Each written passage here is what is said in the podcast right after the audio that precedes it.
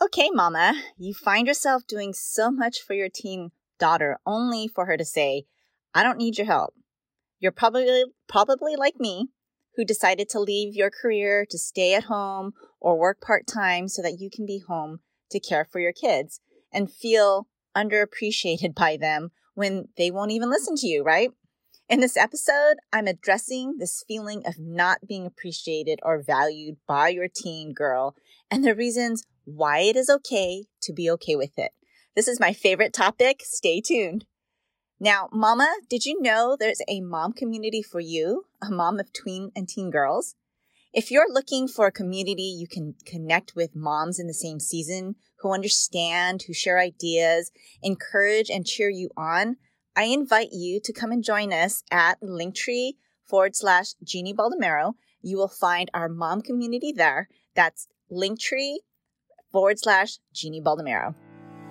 Hey, Mama, welcome to Raising Her Confidently. Do you want to have open communication with your teen daughter? Do you find yourself constantly thinking about how to talk to your teen or why your girl is not opening up to you? Do you wake up with confident intentions only to feel confused and frustrated when all you get are one word answers from your daughter again? Hey, I'm Jeannie. I too was a mom raising young teens. I too felt grieved by the loss of my sweet, talkative little girl. I wanted her to come to me about anything even if she was scared, and listen to my advice. But I kept thinking, she won't listen to me, and I don't know how to approach her until I found tools to create open communication. In this podcast, you will find how to connect and talk to your team and create a safe space for her to go to so that you will have that close relationship you dreamed of. Go grab your glass of Merlot and throw off those fuzzy slippers, and let's dig in together. I hear over and over with moms I've spoken to and the moms I have mentored that they feel so underappreciated when it comes to their teens, specifically from their daughters. I feel the pain and hurt from the stories I hear of moms feeling undervalued by the actions from their daughters and the words coming out of their mouths like, leave me alone. You're smothering me. Or why are you always in my business? Ouch. Does that sound familiar? However, as common as this is, it still hurts nonetheless. It does something to a mama heart, especially when you have sacrificed so much for your family and especially for your daughter. So I too decided to leave my teaching career and stay at home to raise my children. It was important to us. Now, not everyone is able to do this, and that is okay, but the desire I believe is to be available is still the same, whether you are a stay at home mom or working full time. So I get you. I got your mama who's working full time. I, I hear your heart. You're still there for your teen. I also struggled with feeling underappreciated with my kids, by my kids, until I sat in a Sunday service one morning. We were in a series on parenting. It was a relationship uh, series, and this specific sermon was on parenting. And my pa- pastor's sermon just clicked and everything all of a sudden made sense. This is why I'm so passionate and so excited to be talking about this specific topic today. Today, I'm going to share this with you and the three reasons why it's okay to feel like your da- daughter doesn't need you as much as she once did. Are you ready? Okay, here we go. Number one, your role has changed. That's one reason to be okay because your role has changed. My friend and our pastor emeritus at the church that I, the local church that I attend, that my my husband and I attend, Mike Meeks.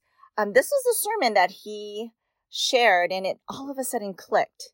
He was talking about the different stages of parenting. So there are stages of parenting, and we know that as parents because we feel the seasons. We've gone through, I'd say, three of them already. And I mean, believe it or not, if you haven't realized that we've gone through three seasons of parenting. And I'm going to identify them for you right now and see if you can recognize where these stages fit when while raising your kids. The first stage is nursing. Nursing stage is usually around the ages of 0 to 3 years old.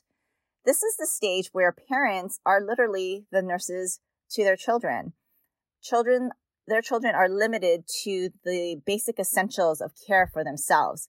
So we are literally nursing our children. We're feeding them. We're changing them. We're changing their diapers. We're helping them with uh, cleaning themselves. That is the nursing stage.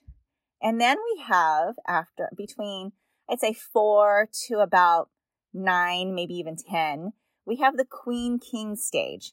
And this is typically during the toddler, preschool, elementary school stage. This is where kids are a bit more independent, right? They no longer need to change themselves.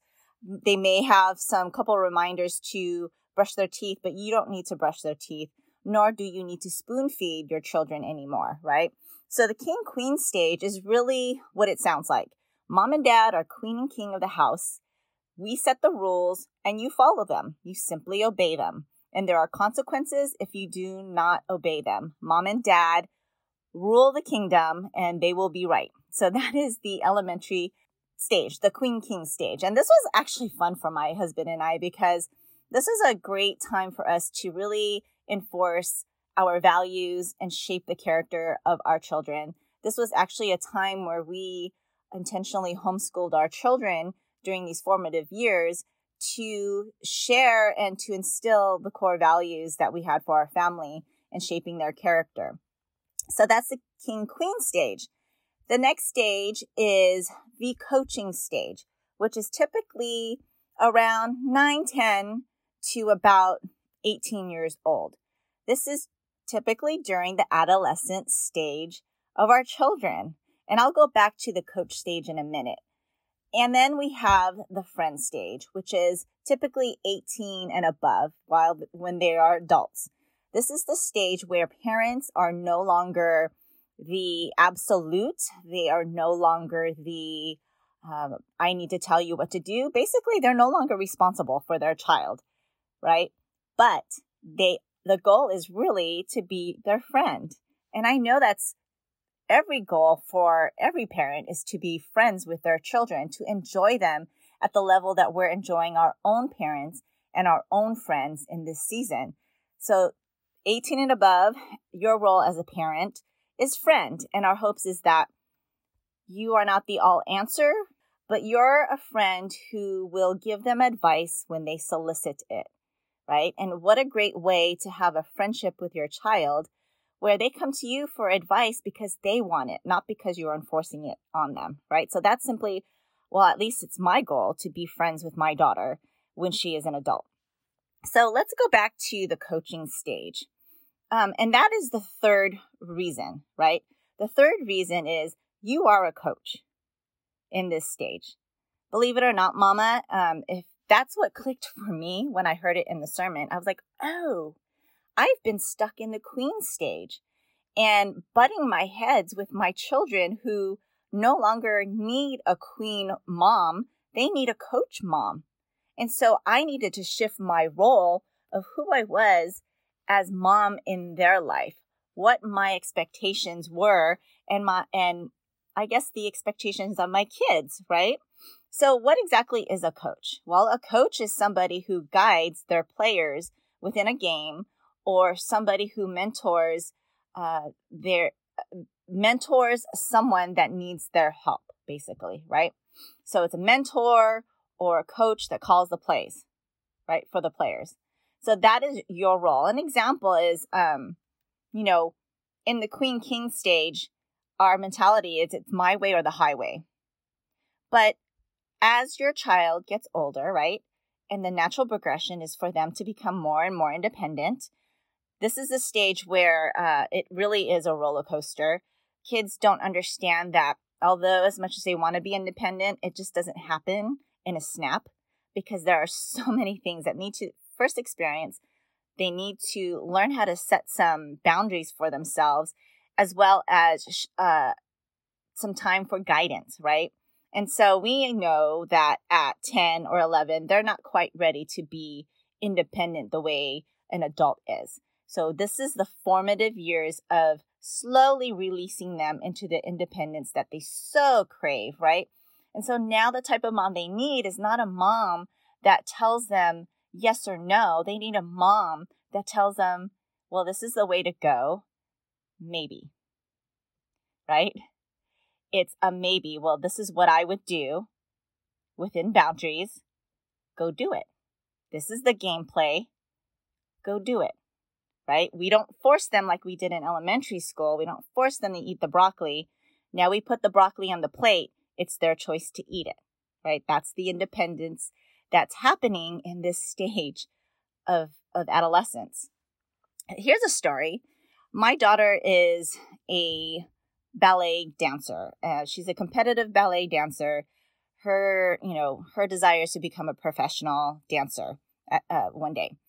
And during competition competition season, she has a coach. And her coach, her role with her coach is during rehearsals, um, her coach gives her corrections, watches her dance, uh, teaches her the uh, variation, helps her with the choreography, um, and watches her and corrects her technique.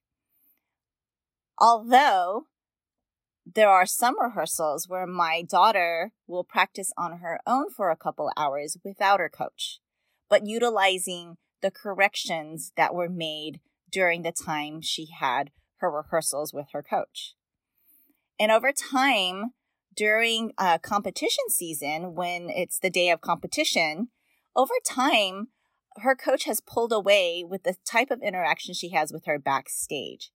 She no longer really, Ava really no longer needs uh, her to be by her side like she did in the beginning when she first started competing. Now her coach goes off and talks to other coaches, but keeps a close eye on her uh, in case she may need her. But Ava, my daughter, is on her own warming up and knowing what is confident of what to do backstage, what she needs for herself to get ready. And her, by the way, her coach is not on stage with her when it's competition time. When it's showtime, her coach is not on on the stage with her. It's Ava by herself doing the dance with her coach on the side of the stage, you know, watching her supporting her in that way. So that is our role as mom in this stage as coach. We are on the sidelines. We can give them the corrections, we can give them the game plan, but they're the ones that need to go and execute it, right? That is what your daughter needs right now. So when she does say, Why are you always in my business? Leave me alone. You're smothering me. Maybe it's because we're on stage with them when they no longer need us to be on stage. That we need to back up, get in the sides side of the stage with our game plan, ready to coach them when they need it, but yet allow them to do their thing on stage and make their choices. Does that make sense? So that is our role as coach in this season. What an aha moment, right?